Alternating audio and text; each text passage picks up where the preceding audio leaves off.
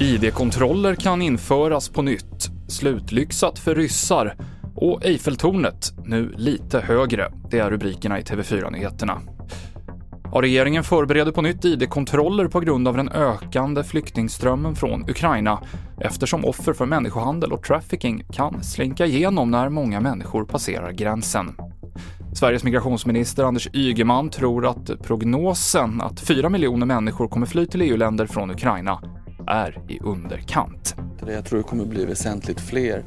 Vi ser ju redan hur betydligt fler än det är på flykt internt i Ukraina och vi ser hur uppemot 3 miljoner har kommit till Europa.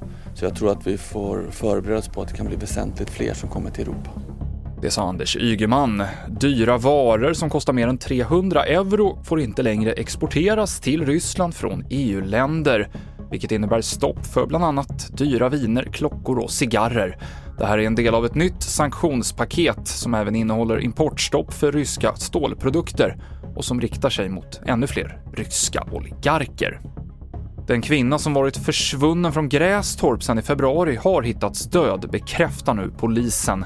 Kroppen som hittades i ån Nossan tidigare i mars har identifierats, men det är fortfarande oklart om det är ett brott eller något annat som ligger bakom dödsfallet. Obduktionsresultatet har inte kommit ännu. Den man som suttit häktad misstänkt för människorov släpptes igår och är inte längre misstänkt för brott.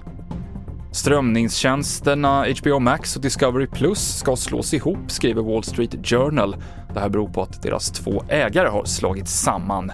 På längre sikt är målet en gemensam ny plattform, men hur svenska tittare kommer att påverkas av samgåendet framgår ännu inte. Och vi avslutar med att berätta att Eiffeltornet har växt på höjden. Idag så installerades en ny radioantenn högst upp på tornet som blivit 6 meter högre än tidigare och nu mäter 330 meter. Eiffeltornet byggdes i slutet av 1800-talet och var under flera decennier världens högsta byggnad.